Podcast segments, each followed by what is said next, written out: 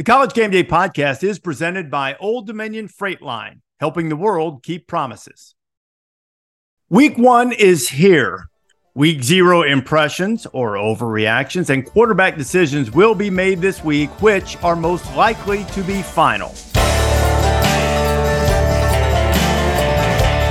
This is the College Game Day podcast for Monday, August 28th. Rece Davis and Pete Thamel here. Ryan McGee will join us in a little bit to talk about Utah and Florida, among other things. He's got a big piece on Billy Napier coming out on ESPN.com later this week. Desmond Howard will be here to talk about impressions from week zero and a peek ahead on the quarterback decisions. And Pete, I'd say the biggest impression I had from week zero was a guy that reminded me of Desmond Howard a little bit in USC freshman uh, Zachariah Branch, who returned a kickoff for a touchdown, caught a touchdown pass, and just had that juice, that Adoree Jackson to pull up a former Trojan juice, the Desmond Howard, the Rocket Ismail type juice. Now it was against San Jose State. Is it going to look the same when they play the meat of their schedule? We'll see. But that is yet another weapon for Caleb Williams and the Trojans. That was my that was the one thing that as I think about week 0 that stands out above everything else that I saw. You know, I guess on the topic of the super Trojan freshman Zachariah Branch, at least in his week zero performance, he was best in game. And best in game is brought to you by Old Dominion Freight Line, helping the world keep promises. Yeah, and uh, it, it is certainly something that uh, that that should stand out above everything because it was. Uh, I mean, it was an astounding performance. There were just flashes there. There were like that just doesn't look like it looks like. I mean, you think of the uh, Amon-Ra St. Brown's. Like there's been some skill guys. So if you already establish yourself in elite USC skill guy territory, um, that's uh, that's strong. Now remember when he was very young, I think late in his freshman year, he committed to Lincoln Riley at Oklahoma, and then flipped. Uh, he's from Gorman, uh, the powerhouse in Vegas, and then and then flipped and the the the glimpse of the future after Caleb Williams likely goes and on and becomes the number one pick in the NFL draft is that Malachi Nelson, the top quarterback in this incoming class, is already on campus at SC. He enrolled early, and that's the pitch catch combo that we'll see uh, that we'll see going down the road. The Matt Leinart to Dwayne Jarrett, if you will, of 24 and beyond. We found a way, even I think we both missed that against the spread because SC still got gashed a couple of times on defense. San Jose State stayed within the spread. I think we almost put the zero into week, zero in our picks. I'm pretty sure we, we were bad to that.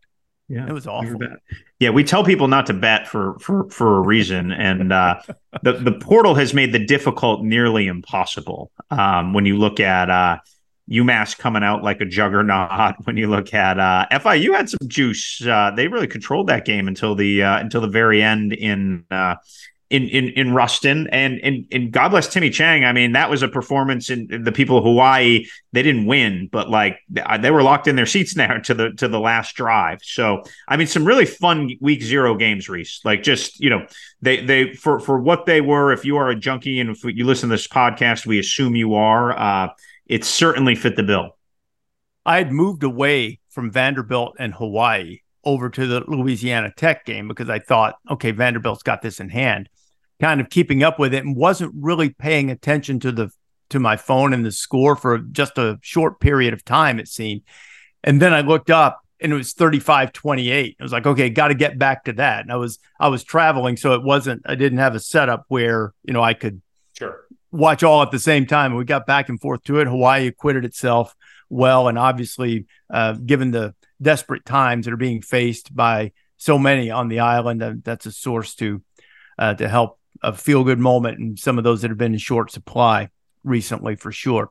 Pete, you've been on the you know, one more thing about the about the predictions. McAfee didn't McAfee hit it on the head the week zero show in there saying we are going to get crushed on the internet for for all these predictions, and we will, yes. and that's part of the game and it's part of it's part of the fun. So the predictions are one thing, and one of the toughest things to predict is realignment. What's what's the latest that you've got Sure. As we sit here early on Monday, knowing that things are fluid and they change at a moment's notice, with the Stanford Cal SMU and ACC liaison.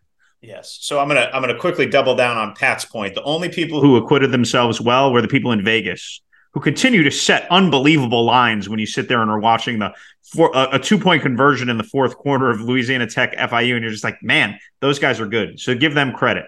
Uh, they're solid. Realignment, obviously, as you said, Rece is fluid. Uh, we, we, wrote a story on uh, ESPN.com Monday morning that the the the definitive thing we know is that the ACC will make a decision in the next 48 hours.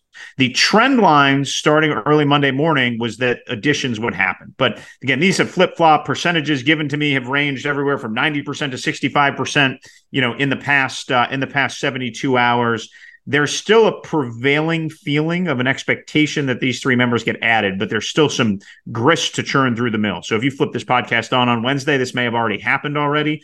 Um, but there's an expectation that this this decision, which they started talking about somewhere around August 7th, I think we first reported it, is now in its fourth week, and everybody's ready to uh, to, to make a decision. So the addition would be Stanford, Cal, and SMU. It would create a pot of between 50 and 60 million dollars annually which would get put in and then divided up amongst ACC members. Those guys are all going to take significantly reduced shares. Um, and some of that money is going to be divided amongst the 14 slash 15 ACC members. Some of that money is going to get divided into success initiative pools. Some of the fine points of that is what they're going over now. You, you know, you get X if you win the ACC, X if you make the playoff, if you make the Orange Bowl? Is it more than making the Car Care Bowl? Like, like, do you get credit for top twenty-five? Are you credited uh, for games that are watched? Because some of that is a little fait accompli. If you're on ABC, you're going to get more eyeballs than on the ACC network, just the way things are going. So anyway, those are the those are the things they're narrowing down on. They are closer after a weekend of conversations, and at some point there'll be a president's meeting called, and this thing will fall one way or another. Stanford, I believe, opens with Hawaii on Friday night on the road. If if memory serves, yes. And wonder if they will know their conference fate by the time they play. Cal has uh, has Auburn on the ninth, week two. Uh, also a home game for the sturdy Golden Bears. So whether they'll be the Pac four leftovers or on their way to a new conference with everyone else by then, um, I guess we'll see. Before we, before we bring in Desmond, is there any game now, we'll pick a bunch of them on the Friday podcast. Is there any game this week that you feel like is going to have a tendency to get overlooked with the optimism that comes with everybody for week one that you really are looking forward to seeing this weekend? So, scrolling, I'm scrolling through here. Uh, so, I guess one of the games we're probably not going to spend a lot of time on is Boise State, Washington. And I feel like if you if you look at Washington's schedule, they go Tulsa at Michigan State, Cal at Arizona. This is probably their most difficult game until until mid October. Um, no offense to Michigan State, Cal, and Arizona, but I just feel like this is a good Boise team, dynamic quarterback, strong defense. Is Washington of the class to be considered in that playoff conversation. I think they're number 10 in the country. That's going to put them on the fringes of the conversation. They have to play at USC. They host Utah. They have to go to Oregon State. They still got to play Oregon at home. Like they are they ready for that late season gauntlet? And I think Boise still has some of that uh, some of that uh, underdog soul in it. And so rolling in two touchdowns into Husky Stadium and uh, you know, seeing with Bush Hamdan if they if they channel some of the old Chris Petersen with some maybe some fakes and some misdirections and some different things. So I think that game, uh, three thirty on ABC Rece, is one that I'm I'm intrigued by because I just want to see if Washington is of the class. Maybe we hope they are that that, that they could be uh, in the thicket of the playoff conversation. I'm going to throw out the warning shot on game day Saturday morning about that very game, dipping Ooh. into the history books I'm not picking it. I think Washington will win the game, but Boise State, they've beaten Georgia, they've beaten Oregon, they've beaten Florida State, they've beaten Washington on opening day. They beat. There was a period of time where that was no big Virginia deal, Tech. Didn't the they beat Virginia Tech? They did. They beat Washington the year before the Huskies made the playoff. Yeah. Uh, they beat a really, you know, a really talented Georgia team, and they beat Chip Kelly in his first game. So We'll see if, Boy, if Boise State has lost a little bit of that uh, underdog edge or whether they're ready to go. I've got another one in the Pac 12 mm-hmm. that I think is going to get overlooked that we're going to mention some. Late game on Saturday, Coastal Carolina and UCLA. Mm. Um, mm. UCLA waiting to see their quarterback situation. If they just named Garbers like an hour they ago. They named Garbers. Yep. Okay, just How, named him like while while we started the show. Yep. Okay. Will you think you will see Dante Moore? I do. I do. Okay. Um, when I talked to Chip on uh, Thursday before we uh, before our last game day show, he was like, "Look, man, kid's really good, really talented." And one thing, Chip does not coach afraid, right? So. Mm-hmm I think Garbers is the safe pick. He's the veteran pick. He started games sort of in uh, in, in place of DTR a couple times over the years. So you got to be careful with Grayson McCall pissing teal, as he likes to say, um, on on the uh, uh, behind center on the other side. But yeah, I'd be surprised if we don't see Dante Moore at some point. Whether it's they're up a little bit and they want to throw him in, or whether it's just for a series to to get a taste. Um, you know, they, they, Chip said he he feels really good about all three guys and can put them all in. And uh, he's too fun of a toy, I think, to just stash away for a few weeks.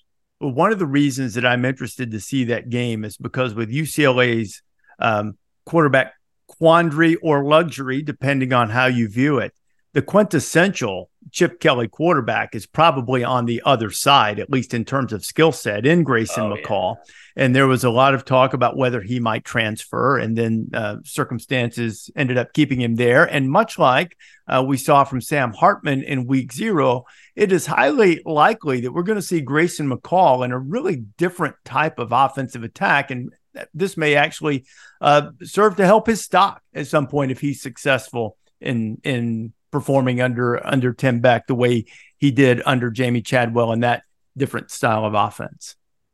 Yes, I, I mean you can't have followed college football last five years and not completely respected everything Grayson McCall's done, accomplished, endured. Uh, fantastic player. One other UCLA note: talking to some scouts this week, Rece. J. Michael Sturdivant, the receiver from Cal who transferred there, he's a redshirt sophomore. Um, he had seven touchdowns last year, 65 catches for a Cal program that wasn't exactly explosive on offense, right? If you're catching 65 balls at Cal, you're doing all right there is a lot of buzz about him in Bruin camp that he could really end up going. And there's a lot of buzz, quite frankly, on him in NFL circles. So don't be surprised if he's a guy who ends up with, uh, you know, ends up visiting the house a few times on Saturday and and, and Garbers finds him uh, deep. But yeah, I would not also not be surprised if that's a game midway through the third quarter and it's a little bit of a grind out there in the Rose Bowl for those guys Saturday night.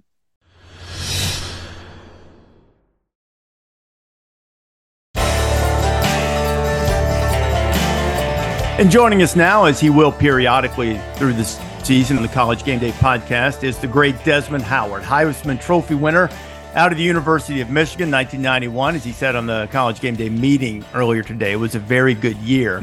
Um, Pete, I, I, know that you know, our listeners might not. Um, Desmond's son started his high school football career this past weekend, and I'd asked if if he reminded Desmond of himself. Said he's getting there. But I saw somebody on Saturday night that reminded me of Desmond Howard in his college debut. Man, uh, I would tell you, Zachariah Branch from USC. He looked like you out there, Desmond. Have you had a chance to to get a peek at uh, at his work yet? Yeah, I did, and uh, I was talking to Little Twin about him, and um, he's special. Like he has like burst, um, flat out speed, great vision. I was like, I was really I was really taken aback, and I was talking to a buddy of mine, Ricky. Ricky went to USC because Ricky. So Ricky watched our show Saturday, right? And he was upset that we didn't give USC more love. Like he was like, you didn't pick them to win the Pac-12 and all this stuff. I'm like, hey man, listen, I got to see what weapons you know uh, Caleb has to work with this year. But um, man, I tell you what, he got off to a really good start. He has some weapons, and I was really surprised at how how fast that kid is. Well, I'm not going to, uh, Pete, I'm not going to brag about any picks because I pretty much last week, with the exception of Rich Rod and Jacksonville State, put the zero into week zero. But I, I do want the record to reflect that I did ask all of you guys if you were aware that USC wasn't playing in the Big Ten this year, that they are still in the Pac 12 when none of you picked USC. I've got USC right. going to the playoff.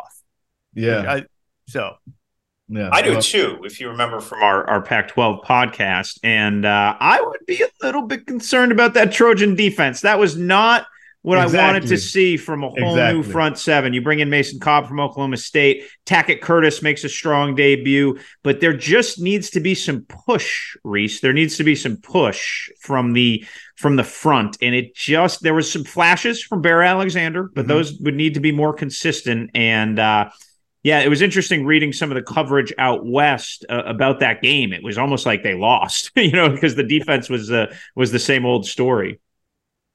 Yep. What did you think of the D, Desmond? I thought the defense, you know, we expected them to take a, a step up. And for the first game, I'm going to give them a pass. You know, I think they're still trying to get their footing underneath them, even though it wasn't the stiffest of competition who they went up against. But I think that they're going to get better, but I wasn't impressed. And that was the group that we really wanted to focus on, right? We knew Caleb was going to be Caleb.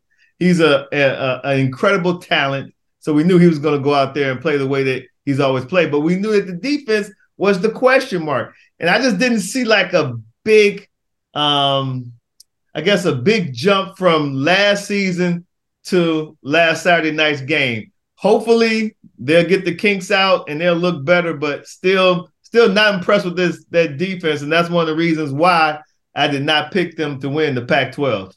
You know, there were plenty of reasons to question them for sure, but I thought a couple of interesting things were brought up as I was looking through. I have such a hard time calling Twitter X now. You got, I mean, because it's just a letter, but looking well, through social media, looking through X. Media. Well, I saw it. I, I, want to give credit where credit is okay. due, and they broke down. I'm not sure who did it, so I guess I'm not giving full credit, but there were some plays broken down. Most notably, Chevan Cordeiro scrambled on a third and 22 or something and got like 30 yards. And the question that was asked, why take this type of chance? Now, they did have a spy on him, and the spy probably didn't do his job as effectively as he needed to, but it was entirely too exotic in the eyes of, of this one observer saying, just let the front eat, get off the field, and get the ball back to Caleb Williams.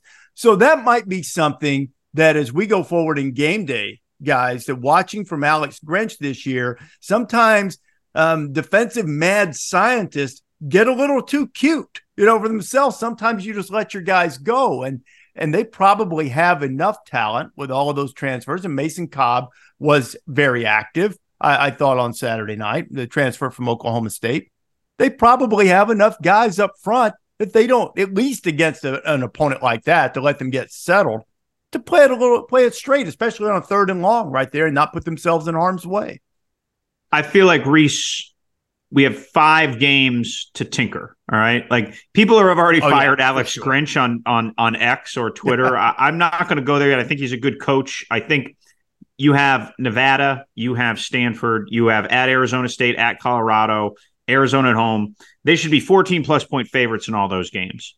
But at some point, I think we need to see strides from the defense because things get real when you go to Notre Dame on October 14th. If there's one thing Notre Dame showed it could do Saturday, it is line up and blow you off the ball and then line up again and blow you off the ball and line up again. And they would delight nothing more than to do that up and down the field in South Bend on October 14th. So that that becomes when the rubber really meets the road for this USC defense. But I, I'm not going to panic yet. I feel like they've got some time to to work some kinks out. Des, what did you think? No, I agree. I agree. Like I said, I think the defense, um, they they they they they need to get better. And I think now, as a coordinator, you want to have film to show guys where they're making their mistakes, where they're even though it's a win, it's a W, we get that.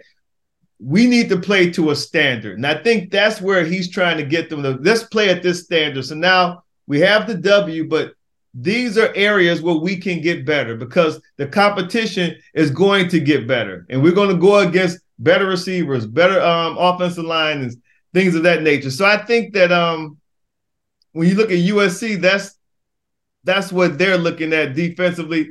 Notre Dame, I said on the show that I thought that they needed an identity and that their identity was going to come up front with their offensive line. I talked about Joe Alt. Joe mm-hmm. Alt, the left tackle, is going to be probably the first tackle off the board in the 2024 NFL draft. And Joe Alt said, We want to win the Joe Moore Award, which is given to the best offensive line in the country.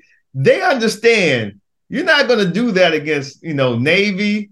You're going to do that against um, Ohio State week five. So when Notre Dame plays host to Ohio State in South Bend, um, the week five, I think that's when you start to get the type of attention that you're looking for and the type of recognition that you're looking for to um, to be mentioned in that Joe Moore Award conversation. Well, that was the only exception I was going to take because let the record reflect that Notre Dame's offensive front did that to Clemson last year. And Clemson had a couple of guys taken in the draft in the early rounds of the NFL draft in that defensive front, and they're always good up front. But I would say that what Notre Dame showed is that they can push Navy around. And Navy looked ungood. But I, I, Desmond, I think you're right on it in this respect that we're going to know when they play Ohio State. We're going to know when if Sam Hartman can push the ball down the field against tighter coverage uh, and better defensive backs. That's when we're going to find out if that's true. And just uh, Desmond, you won't have to wait all the way to week five. I believe it's week four that uh, Ohio State and Notre Dame play. Either way, when okay. they get there, that's when we're going to know a little bit more about whether Notre Dame is just a really good team, which they are, or if they're a playoff contending team, which they might be. Yeah, yeah, can't wait. Well, here's what if we're, we're going to shift from uh, from from one rival to the other, uh, the two marquee uh, teams that played on, on week zero. I think week zero is a little reminder of just how good Sam Hartman is, Rece, right? Like, I mean, he's the all time leading passer in the history of the ACC. So he's obviously very good. Um, and he played in a bit of an unconventional offense, which I think uh, niched him a little bit. But it, it, was funny. On the way down to the show, I stopped at the UConn football offices and spent some time with the coaching staffs there It was with the offensive staff as they were watching defensive clips of NC State. So there's a bunch of Sam Hartman throws from the last few years sitting there on film. And it was a little bit of a reminder to me uh, that was Thursday afternoon of like, man, this guy can really spin it. And the question for Notre Dame, I think I answered a little bit, was is, is he going to have guys to throw it to? Notre Dame has been deficient at the receiver position. Now, they've been excellent at tight end. They've been deficient at the receiver position for at least the last two seasons. So you see Jaden Greathouse come in, and all of a sudden he's got – a couple touchdowns and uh, you know is is the freshman they thought he'd be and you got you you got enough of a lead where you got a chance that I didn't think Notre Dame was going to pass six times on the opening drive right it's Navy game's going to be short new clock rules and they gave the ability to push ahead and, and get everything they wanted out of that offense and someone pointed out to me last night from Notre Dame no no no pre-snap issues no false starts no issues getting the play and no calling a timeout before like it was smooth it was it was for new coordinator, new quarterback coach, new quarterback. Everything couldn't have gone better. So props to Gerad Parker. He had that group ready. Props to Gino Guidugli, the quarterback coach, who's got some experience as an OC. That looked like a smooth running operation. Now, they'll be, you know, it'll look a little different when you got JTT and you got Jack Sawyer coming off the edge uh, from from from the boys in Scarlet and Gray in a few weeks. But boy, you couldn't have uh, with all the variables Notre Dame faced, you couldn't have asked for a more seamless debut. The reason I the reason I call it um week five is because I you know we got week zero, but I know it's their oh, fifth okay, game. all right, all right. It's their, I, it's their, I know it's the fifth game on the schedule, and the reason I know this RD is because I was surprised that they play Ohio State so late into September mm-hmm. when Ohio State had to play them last year, the first game of the season yeah. in Columbus. I was looking, I was like, why? Anyway, so yeah, I was, I knew it was their fifth game. I was like, okay, by that time, Ryan Day will have this quarterback situation all figured figured out, and they'll be you know full steam ahead. Uh, well, I want to go there for a second too, Desmond, but I am going to offer this to Pete, and I want to say that I like Sam Hartman. I think Sam Hartman's a really good player.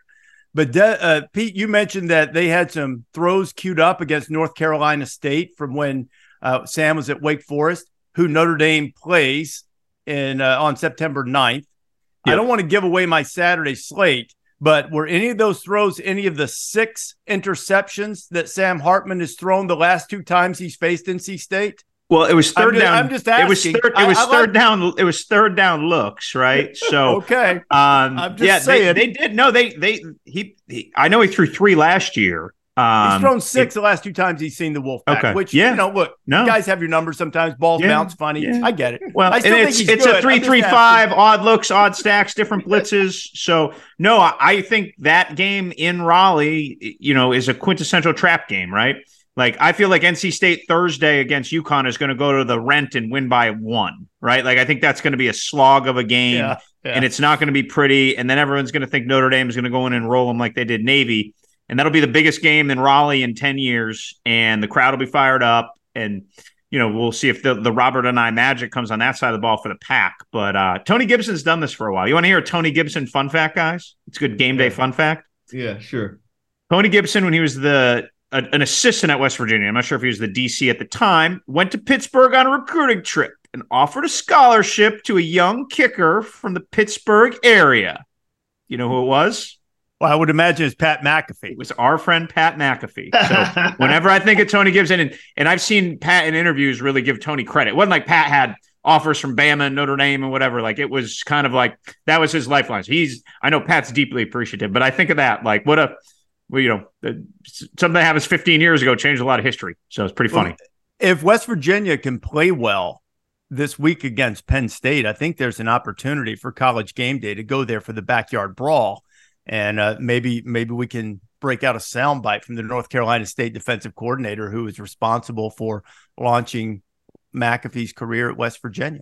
Maybe Des will sing "Country Roads" with uh, Pat on the desk. have you ever? Have, have either of you ever seen what we did when we went there for game day basketball? And you're going to think I'm making fun, but it actually sent a chill up my spine. We decided we did this thing for the Open. It was uh, it was me, Bilas, Jay Williams, and Seth Greenberg. And we go out into this very rural area out in a pasture in Morgantown, not far from just kind of walking down this dirt path. And we start very poorly, but trying to respectfully. We weren't making a joke, you know, but we can't sing. We started singing Country Roads to open the show. We're singing it together. And then the idea was then you would go from the shot that we'd taped on Friday afternoon and take the shot in the arena of us walking in. What we didn't anticipate was this near packed arena that morning for college game day basketball. We didn't anticipate that as soon as we started singing the song on tape, which they were seeing on the scoreboard, that they would start singing so that when we took live, they picked it up right on cue and were blaring and blasting it through the arena. And I mean, it was spine tingling and awesome. And I can't imagine what it would be like when you multiply the crowd size if we could do something like that. If West Virginia can take care of business and at least stay in the game against Penn State, that doesn't guarantee we'll go there, but it would give them a much better chance if they, you know, if they don't get obliterated by Drew Allar and Nicholas Singleton and the fellas on on opening night. Desmond, you brought up quarterbacks. Um, a lot of quarterback decisions are going to be made this week.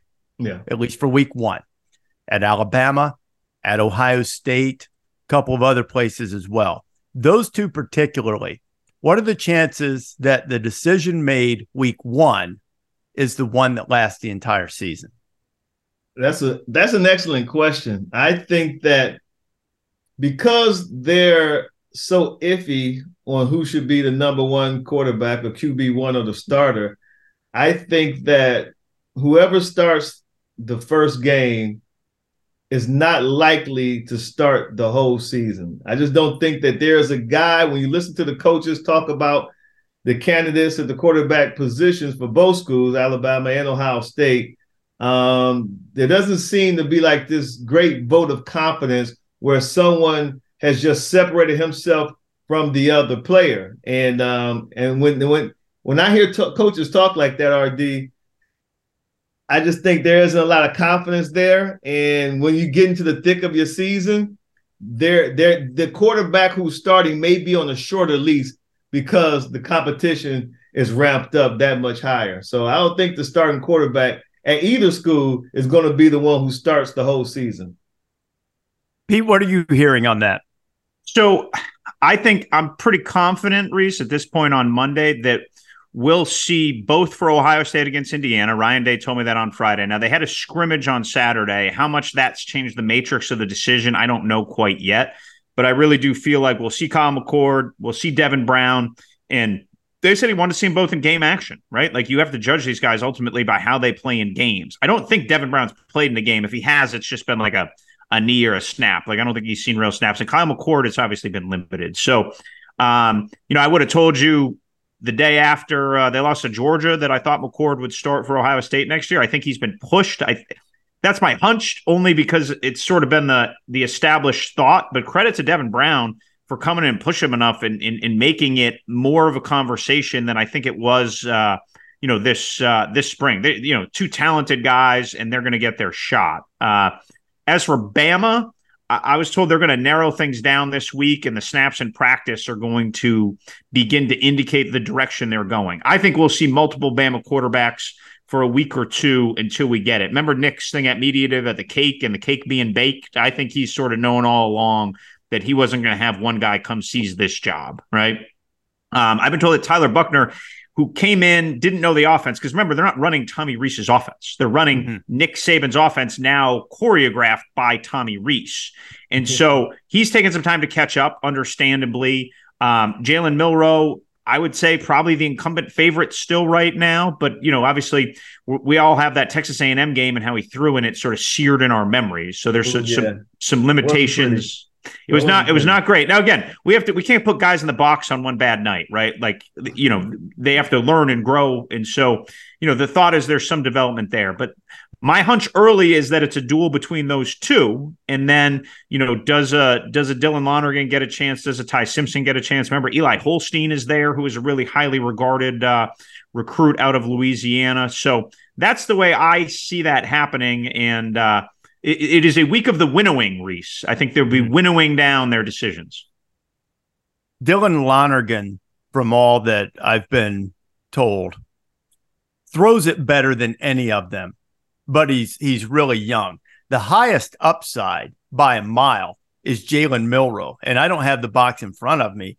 And he didn't. I thought the fumbles against A and M were more problematic than his than his passing. Um, but he's still learning. But he's got a big arm, little erratic in terms of accuracy at times, but such a threat to extend plays and to make huge ones when he runs. Um, I remember when he was a true freshman, I was doing an event with Saban, and he was talking about him at the time, and he goes, he's the fastest guy on the team. All right. Uh, fastest guy on the team. You know, now that might have been a slight exaggeration because that might have been Jameson Williams' year. But if he was like even in the conversation, right, right there, I mean, and he's, he's huge. And yeah. the other thing too is he stayed, you know, there were, there was some swirling around in the off season that maybe people were trying to poach him and that he might be receptive to that. And beyond that, he's he's been able to establish a little bit of leadership there. But you, Desmond, you know better than I. You can't really become the leader until you've played successfully a little bit more than he has or anyone else. So I'm not ready to write off Jalen Milroe playing and playing well. You know, I, I, told Pete back in the summer that if I had to place a bet, I thought he would start at start the season. Right. But he the one thing he can't fumble. If he fumbles, he's not going to play for Nick right. Saban and, and ball security has been a little bit of an issue for him. So we'll see how that goes. Des, it's great to have you on. I hope you're willing to do this again from time to time. Look forward to it. You guys do a tremendous job. I learned so much by listening to you guys on this podcast. I'm honored to be a guest. Anytime you need me, you got me. Just let me know. Sounds good, my friend. Thanks for being with us. Desmond Howard, the great Desmond Howard. See in Charlotte, Des. All we'll right, see now. him in Charlotte. He'll be ready to go.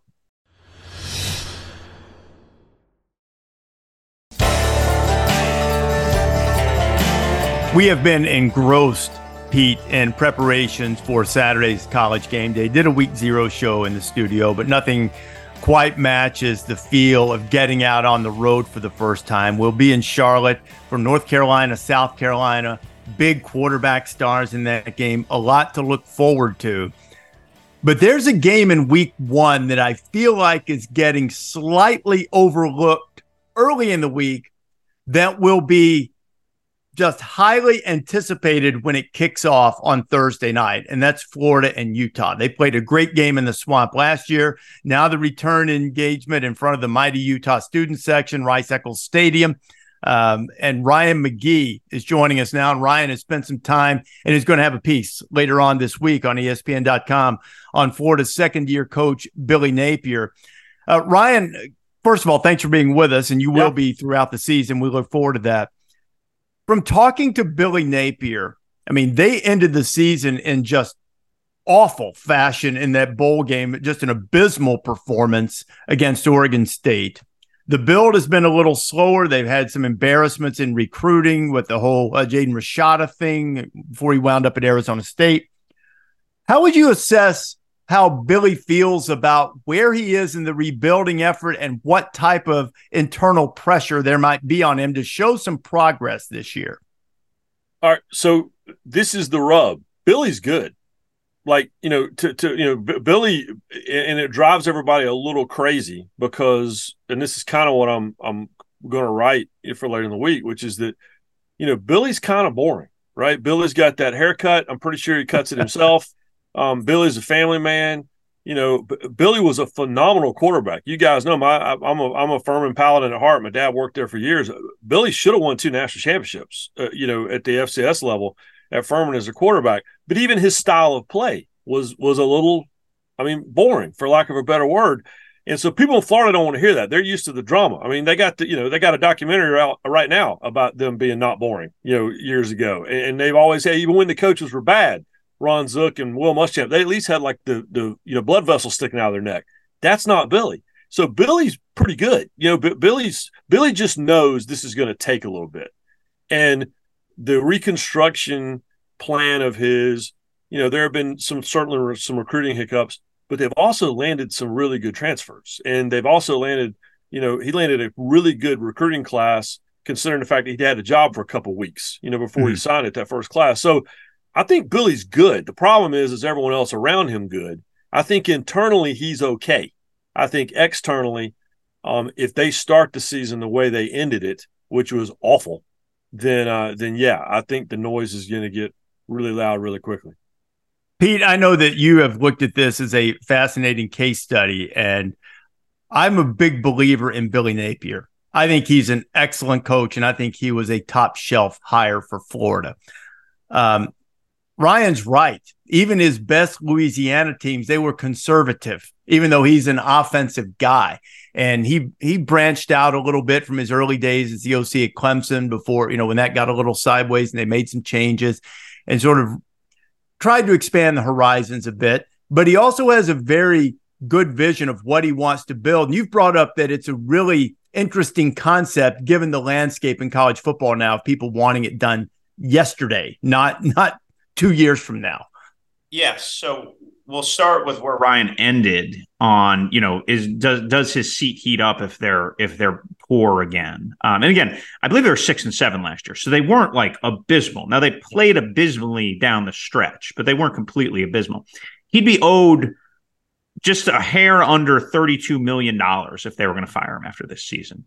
Now, to contrast that, when they fired Dan Mullen, believe it's only somewhere in the 10, 12 neighborhood, right? Again, only, right? May I only get a retirement, uh, you know, parachute of that, uh, of that thing. But that's a $20 million difference essentially, which is, is, I don't care where you are. I don't care who you are. I don't care if you're a billionaire. $20 million is a lot of cheese. So that contract was designed um, and guaranteed for as long as it was, um, to give Billy Napier time to build what he built because the program he built was vanilla.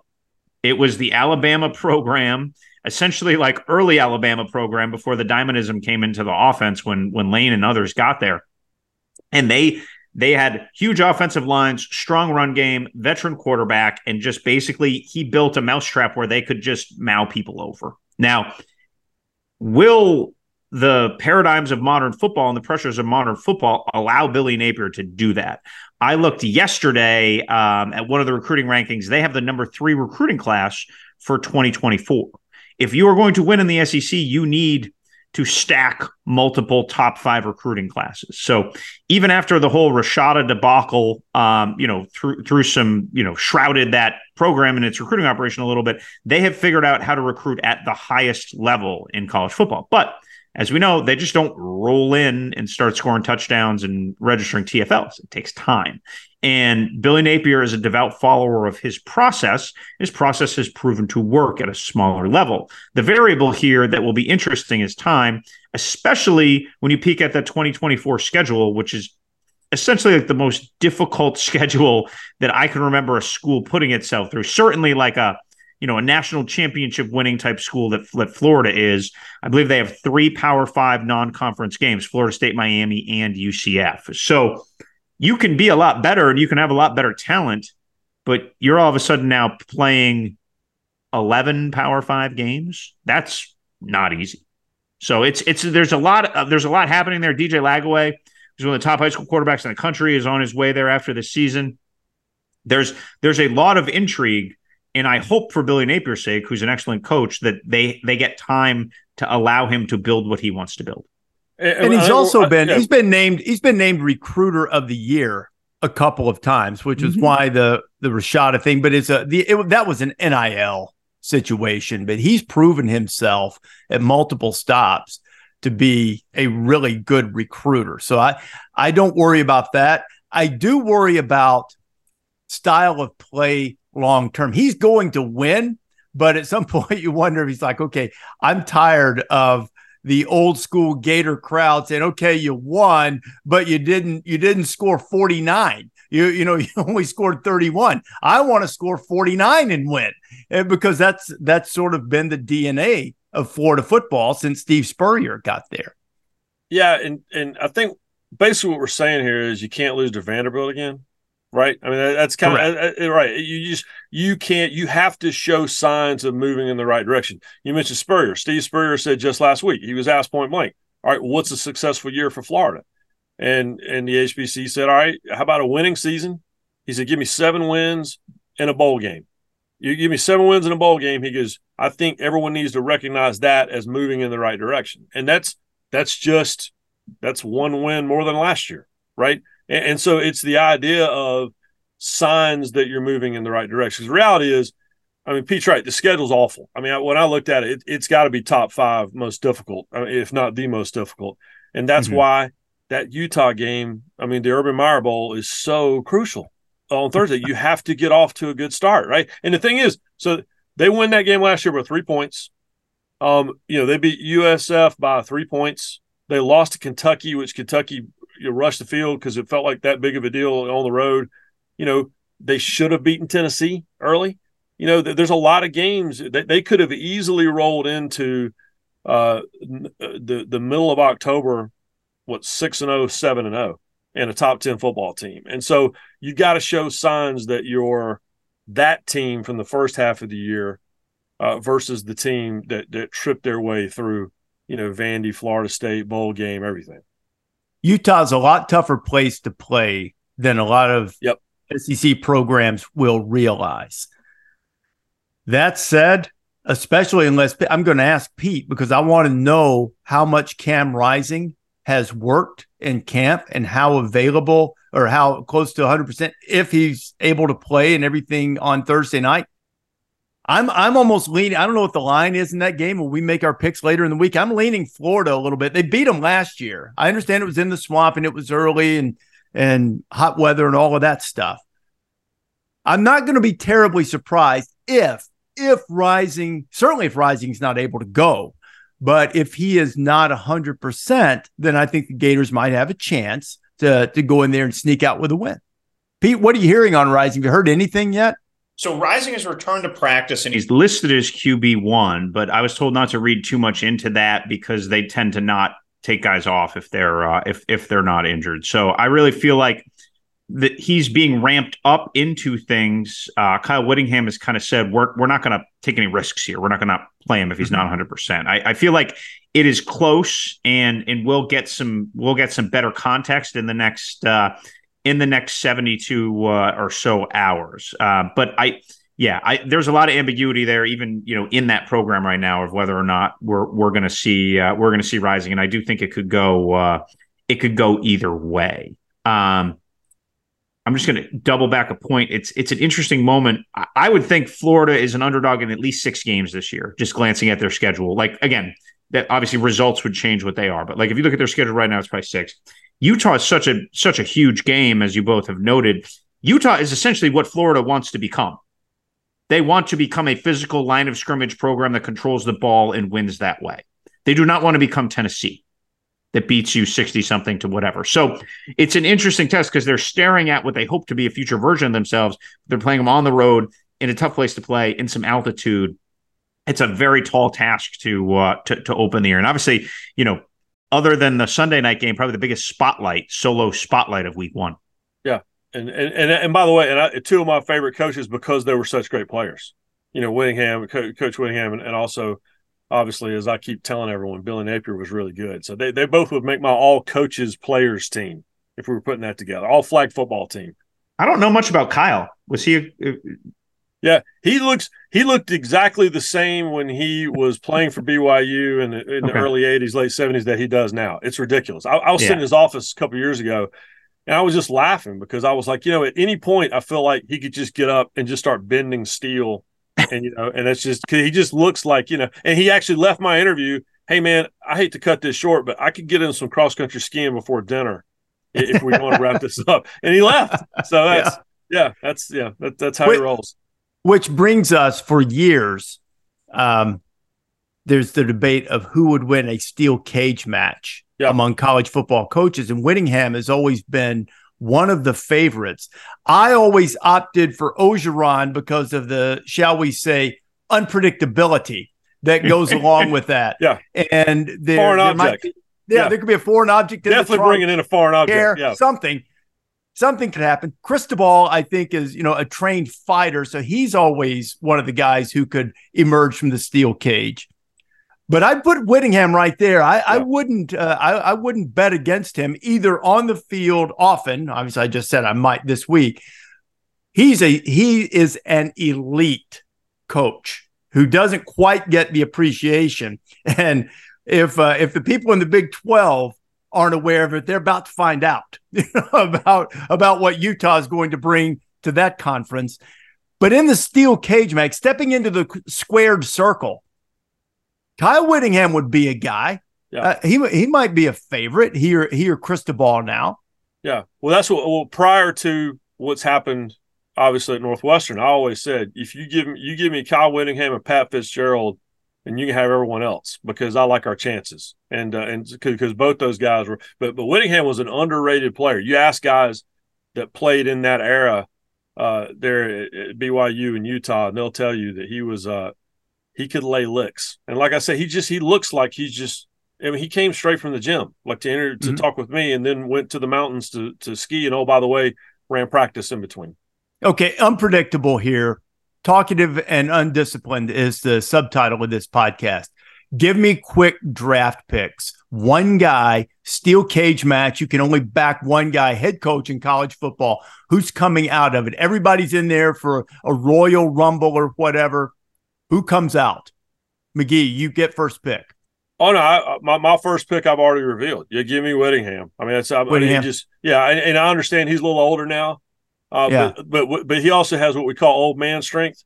Yeah. So you know, I don't you know I don't question old man. I, I just loaded my daughter into the dorm and I watched. I watched. There were a lot of old man strength going on. Guys carrying beds. I'm pretty sure they they'd never done that before. So, oh, I, I always always always uh, always defer to old man strength and Kyle Whittingham had young man strength. So I like his chances now. He's a little leaner though. Pete, who have you got?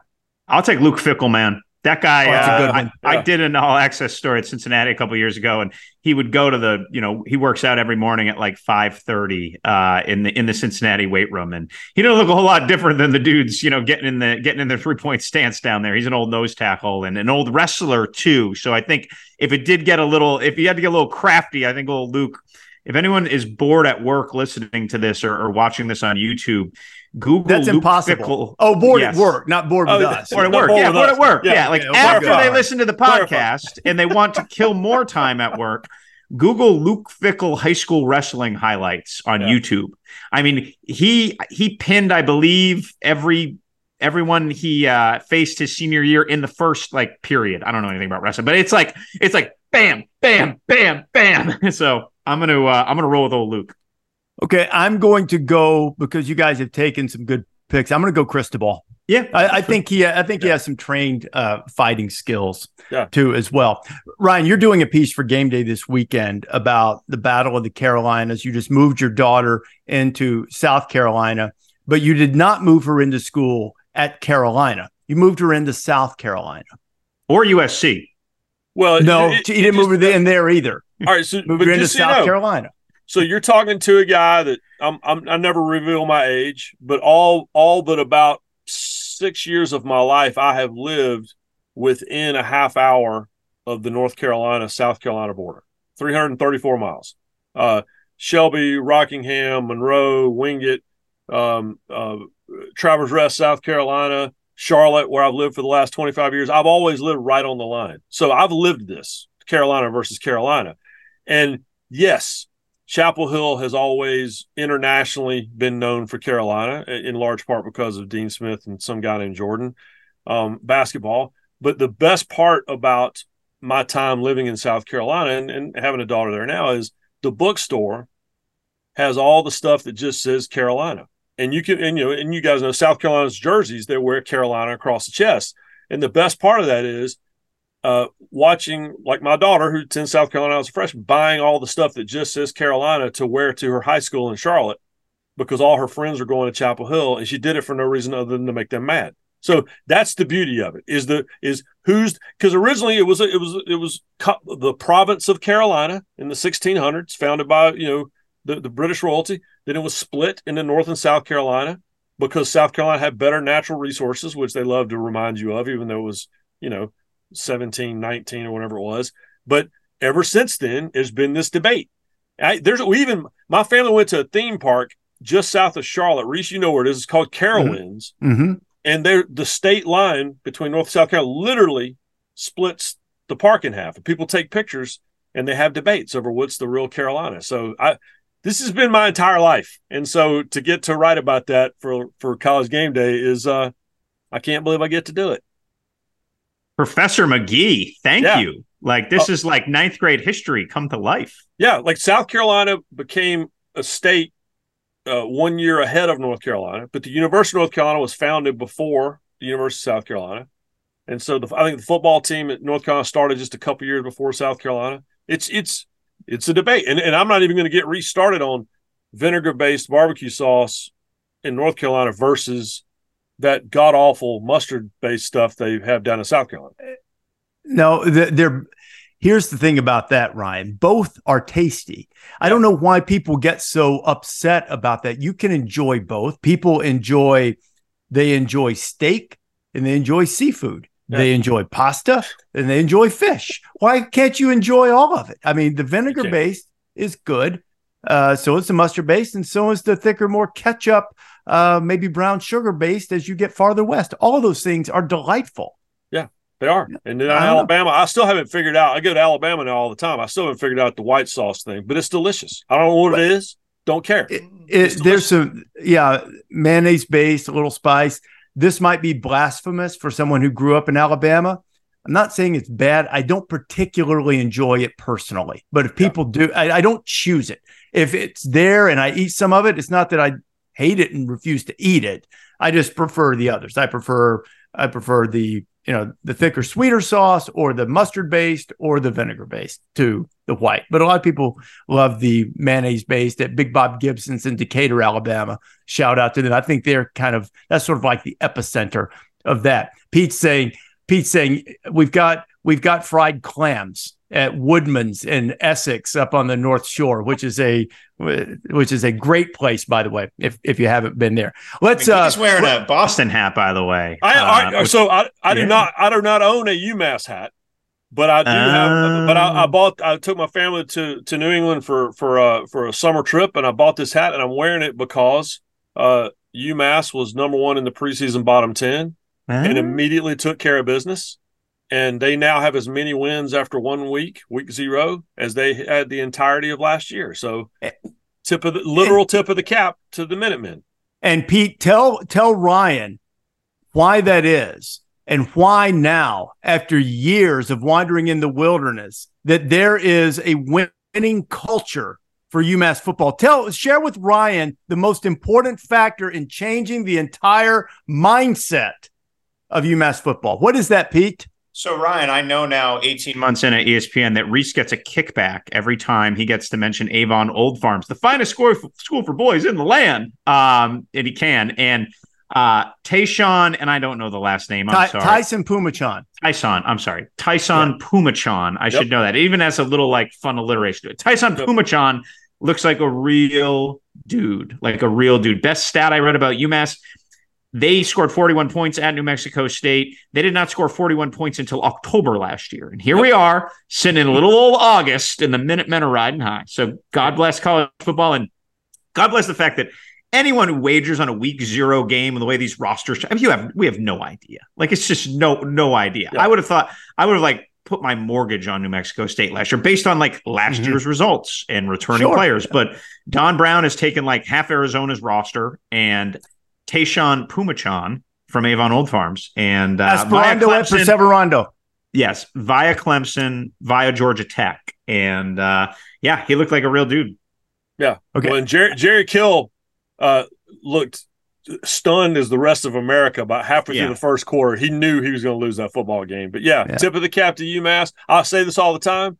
Been right to bottom 10 for 10 years. The best part is when a program starts winning football games. UTSA should have gone undefeated. Greatest thing, or Tulane, all these programs, uh, uh, South Alabama, these programs that I watch and cover when they're 1 and 11, when suddenly they're 11 and 1, it's the greatest. It's, it's like I just sent my daughter to college. It felt like that when when my bottom ten teams move on and start winning games, and maybe UMass is uh, starting to make the turn.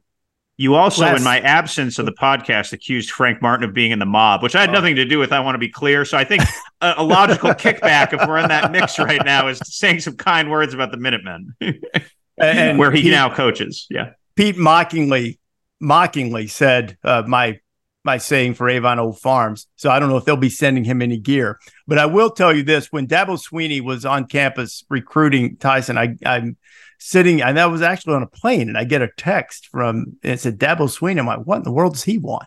And I click on it, and it's a picture of Dabo on the grounds at Avon Old Farms. And he said, "Man, this place is like Hogwarts. It's unbelievable." He said, "I feel like I'm in a Harry Potter movie. It is a it is a great place. Esperando at Perseverando is the motto aspire and persevere. And UMass has a little taste of that now with a win. Uh, earlier in the podcast, Ryan, Pete broke down some of the ACC machinations and it appears that we're going to have an expanded ACC. You and I talked about this when you sat in for Pete on the podcast. Now that not done, but it appears headed in that direction, what does it mean for the ACC? Well, this is a survival game. I think I said it last week. It's a survival. It's it's looking at the spreadsheet. What do we? It, it, the map doesn't matter. Um, you know, rivalries don't matter right now. What matters is doing what you think you have to do to make sure you're still doing it two or three, five, ten years from now. I'm going. In fact, I live here in Charlotte. We just mentioned it. Uh, I'm going next week to see. I got an invitation. The ACC is going to open their new offices, moving from Greensboro to Charlotte.